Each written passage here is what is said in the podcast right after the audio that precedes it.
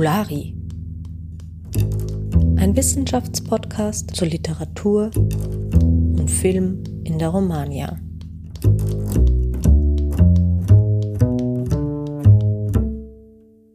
Hallo und herzlich willkommen diese Woche zu Fabulari, eurer Podcast zur romanischen Film- und Literaturforschung. Mein Name ist Margot Lashkar und heute interessieren wir uns für Nina Borawis Roman Mes mauvaises pensées. Hierzu habe ich Sophia Schnack eingeladen. Hallo Sophia. Danke, dass du dir heute Zeit für unser Gespräch genommen hast. Magst du dich erstmal kurz vorstellen? Ja, hallo Margot. Ähm, vielen Dank für die Einladung. Ich freue mich sehr, hier zu sein. Ich bin momentan Postdoc-Assistentin an der Universität Wien und habe vor zwei Jahren hier mein Doktorat abgeschlossen mit einer Dissertation zu Nina Bouraoui und dem körperlichen Schreiben. Und wie bist du dazu gekommen, im Rahmen deiner Dissertation, die du also vor zwei Jahren abgeschlossen hast, über Nina Bourauis Werk zu forschen? Ich bin eigentlich sehr zufällig auf Nina Bouraoui gestoßen bei einem Aufenthalt in Aix en Provence und war dann ihre fasziniert von dem Sog, in dem mich ihr Schreiben gezogen hat. Es ist etwas sehr Intensives einfach und sehr Körperliches und so ist dann, sind die ersten Ideen entstanden. Der Auszug, den wir später lesen werden, ist aus Nina Bourauis Roman Mes mauvaises pensées, der 2005 veröffentlicht worden ist und im selben Jahr den Prix Renaudot gewonnen hat, einen in Frankreich sehr bekannten Literaturpreis. Ähm, kannst du uns erstmal Nina Bouraoui kurz vorstellen?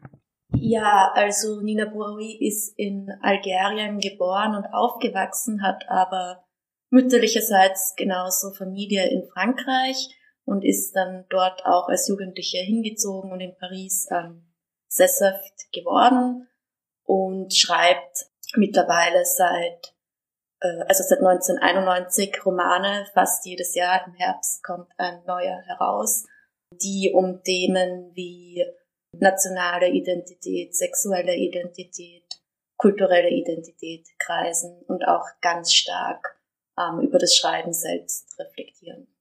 Und worum geht es in Memo Pensée und auch inwiefern ist die Form dieses Romans sehr besonders und auch anders, also anders als die anderen Romanen von ihr?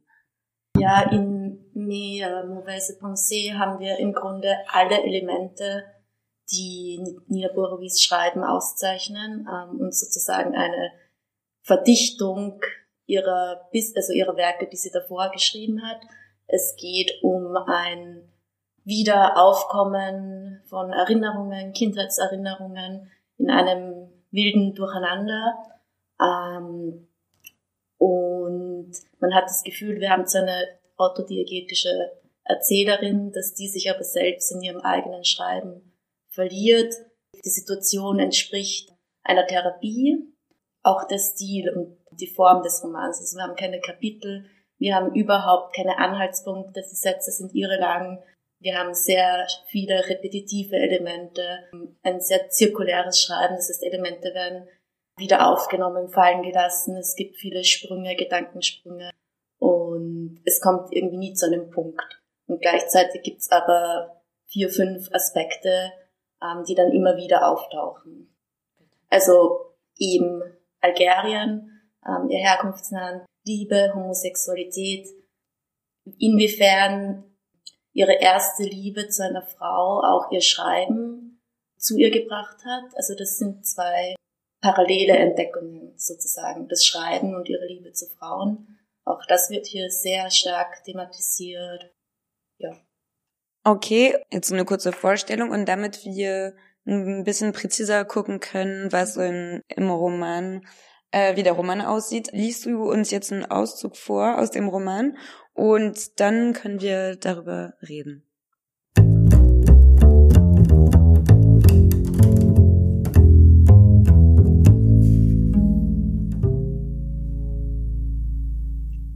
Tandis que mon père me lit lentement, il m'apprend et il se redécouvre dans ce prolongement de sang, de l'écriture qui saigne, et je sais désormais que l'écriture vient de lui. Lui qui écrit tant à Alger, à son bureau, sur la table du salon, sur ses genoux, dans son lit, lui aussi a cette écriture qui saigne. Il note tout, il répertorie tout, comme pour resserrer la vie, comme pour préparer ses voyages et me laisser des preuves de lui-même. Mon père surgit dans ses dossiers, dans ses carnets, dans ses lettres, que je lis pendant ses absences, sans en saisir le sens, mais en me persuadant qu'il se tient dans ces mots un secret que je dois trouver. Le secret de l'univers, et, à mon tour, je me mets à son bureau, je prends du papier, des stylos et des formes de lettres, que je relis entre elles dans une langue inventée, puisque je ne sais pas encore écrire. Je deviens un enfant écrivain. Et c'est dans les mots que je retrouve mon père.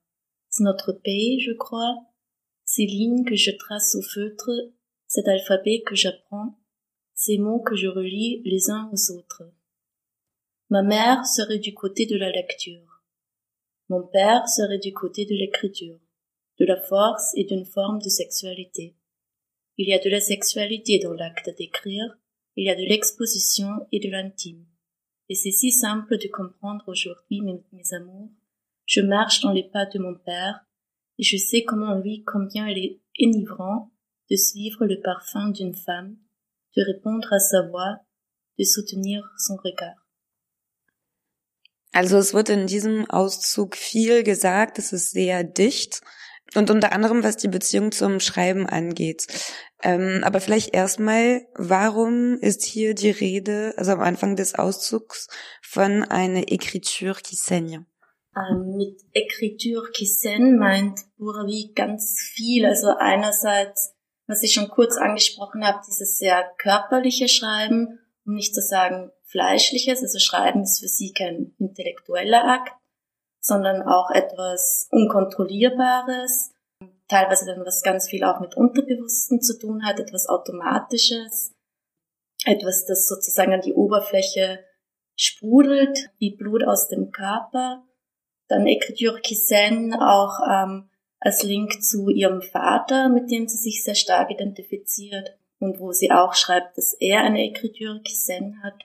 Und damit meint sie dann ein Versuch, alles zu schreiben, alles festzuhalten, also ein Ding auch der Unmöglichkeit und sie läuft quasi einer, einem Schreiben nach, das alles vom Leben festhalten möchte und wir haben auch einen klaren Verweis auf Hervé ähm, Guibert, der selbst von einer Écriture Kissen spricht, also auch ein queeres Moment in der Formulierung. Und es gibt hier auch eine klare Beziehung zwischen dem Schreiben und der Sexualität, also am Ende, eher am Ende dieses Auszugs. Denn Nina Bouraoui schreibt am Ende, il y a de la sexualité dans l'acte d'écrire, il y a de l'exposition et de l'intime. Warum, deiner Meinung nach, sind bei ihr das Schreiben und die Sexualität untrennbar? Also du hast vorher kurz erwähnt, dass es eine parallele Entdeckung war, als sie ziemlich jung war, also das Schreiben und ihre eigene weibliche Homosexualität. Also inwiefern sind, bei, äh, sind beide untrennbar und inwiefern spielt dann auch das Lesbischsein in dem Fall eine Rolle? Ich beginne vielleicht mit der zweiten Frage, die du jetzt gestellt hast. Sie schreibt ja auch in dieser Passage, dass sie beim Schreiben wie eine neue Sprache erfindet und nochmal Kind wird und quasi alles möglich ist in dieser Sprache eines Kindes. Das heißt, sie formt mit einer neuen Sprache auch ein neues Universum und ein, das ist auch ein Universum quasi der neuen, freien, queeren Liebesmöglichkeiten. Also erstens mal dieser Zusammenhang und dann auch, sie versteht das Schreiben auch als genauso großes Risiko wie, wie das Lieben also man exponiert sich, man geht radikal bis ans Ende, man zeigt sich in seiner Fragilität ähm, und äh, macht sich dadurch auch sehr verletzlich und äh, paralysiert sie Schreiben auch in ihrer, ja, in der Zerbrechlichkeit beider Gefühle, Aktivitäten. Genau. Und wie jemand schreibt, denkt, hängt bei ihr ganz stark auch damit zusammen, wie jemand ähm, liebt. Deswegen verbindet sie, aber also nicht nur sie, ganz stark quasi Heterosexualität mit normativen Texten und Homosexualität mit freien, neuen Sprachen. Hast du vielleicht andere Namen im Kopf, also von AutorInnen, die Heterosexualität auch mit normativem Schreiben verbinden? Also ich denke da jetzt ganz stark ähm, vor allem auch an eine Theoretikerin Sixu, die das auch eben in ihren Essays ganz explizit bespricht, inwiefern heteronormative Denk- und Lebearten zu angepassten Texten und Sprachformen führen und umgekehrt. Und ich denke, sie wäre da das beste Beispiel. Und kann man sagen, dass dieser Auszug für Nina Borawis Werk repräsentativ ist? Und wenn ja, inwiefern? Oder ist es zumindest repräsentativ für diesen Roman, also Mauvaise Pensée? Und ja, gab es dann, also es wurde ja schon vor einigen Zeiten veröffentlicht.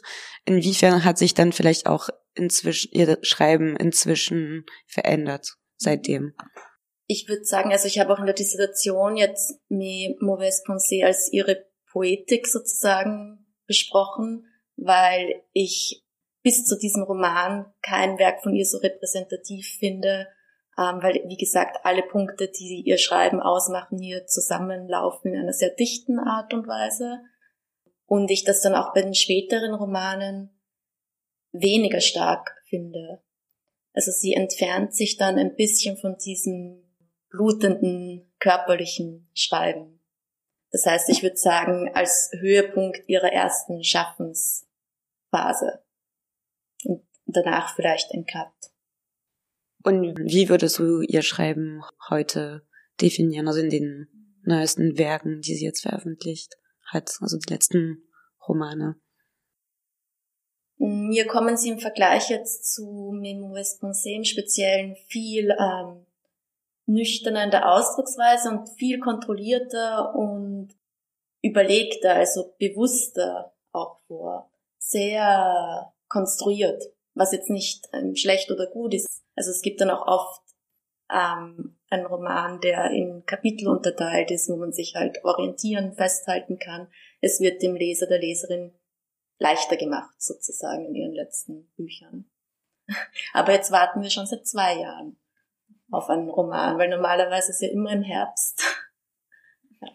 Vielleicht als kleine letzte Frage, welches Buch von ihr würdest du empfehlen für jemanden, der Nina Bouraoui gerne entdecken würde? Was wäre so der, der beste Roman, um mit ihrem Werk anzufangen?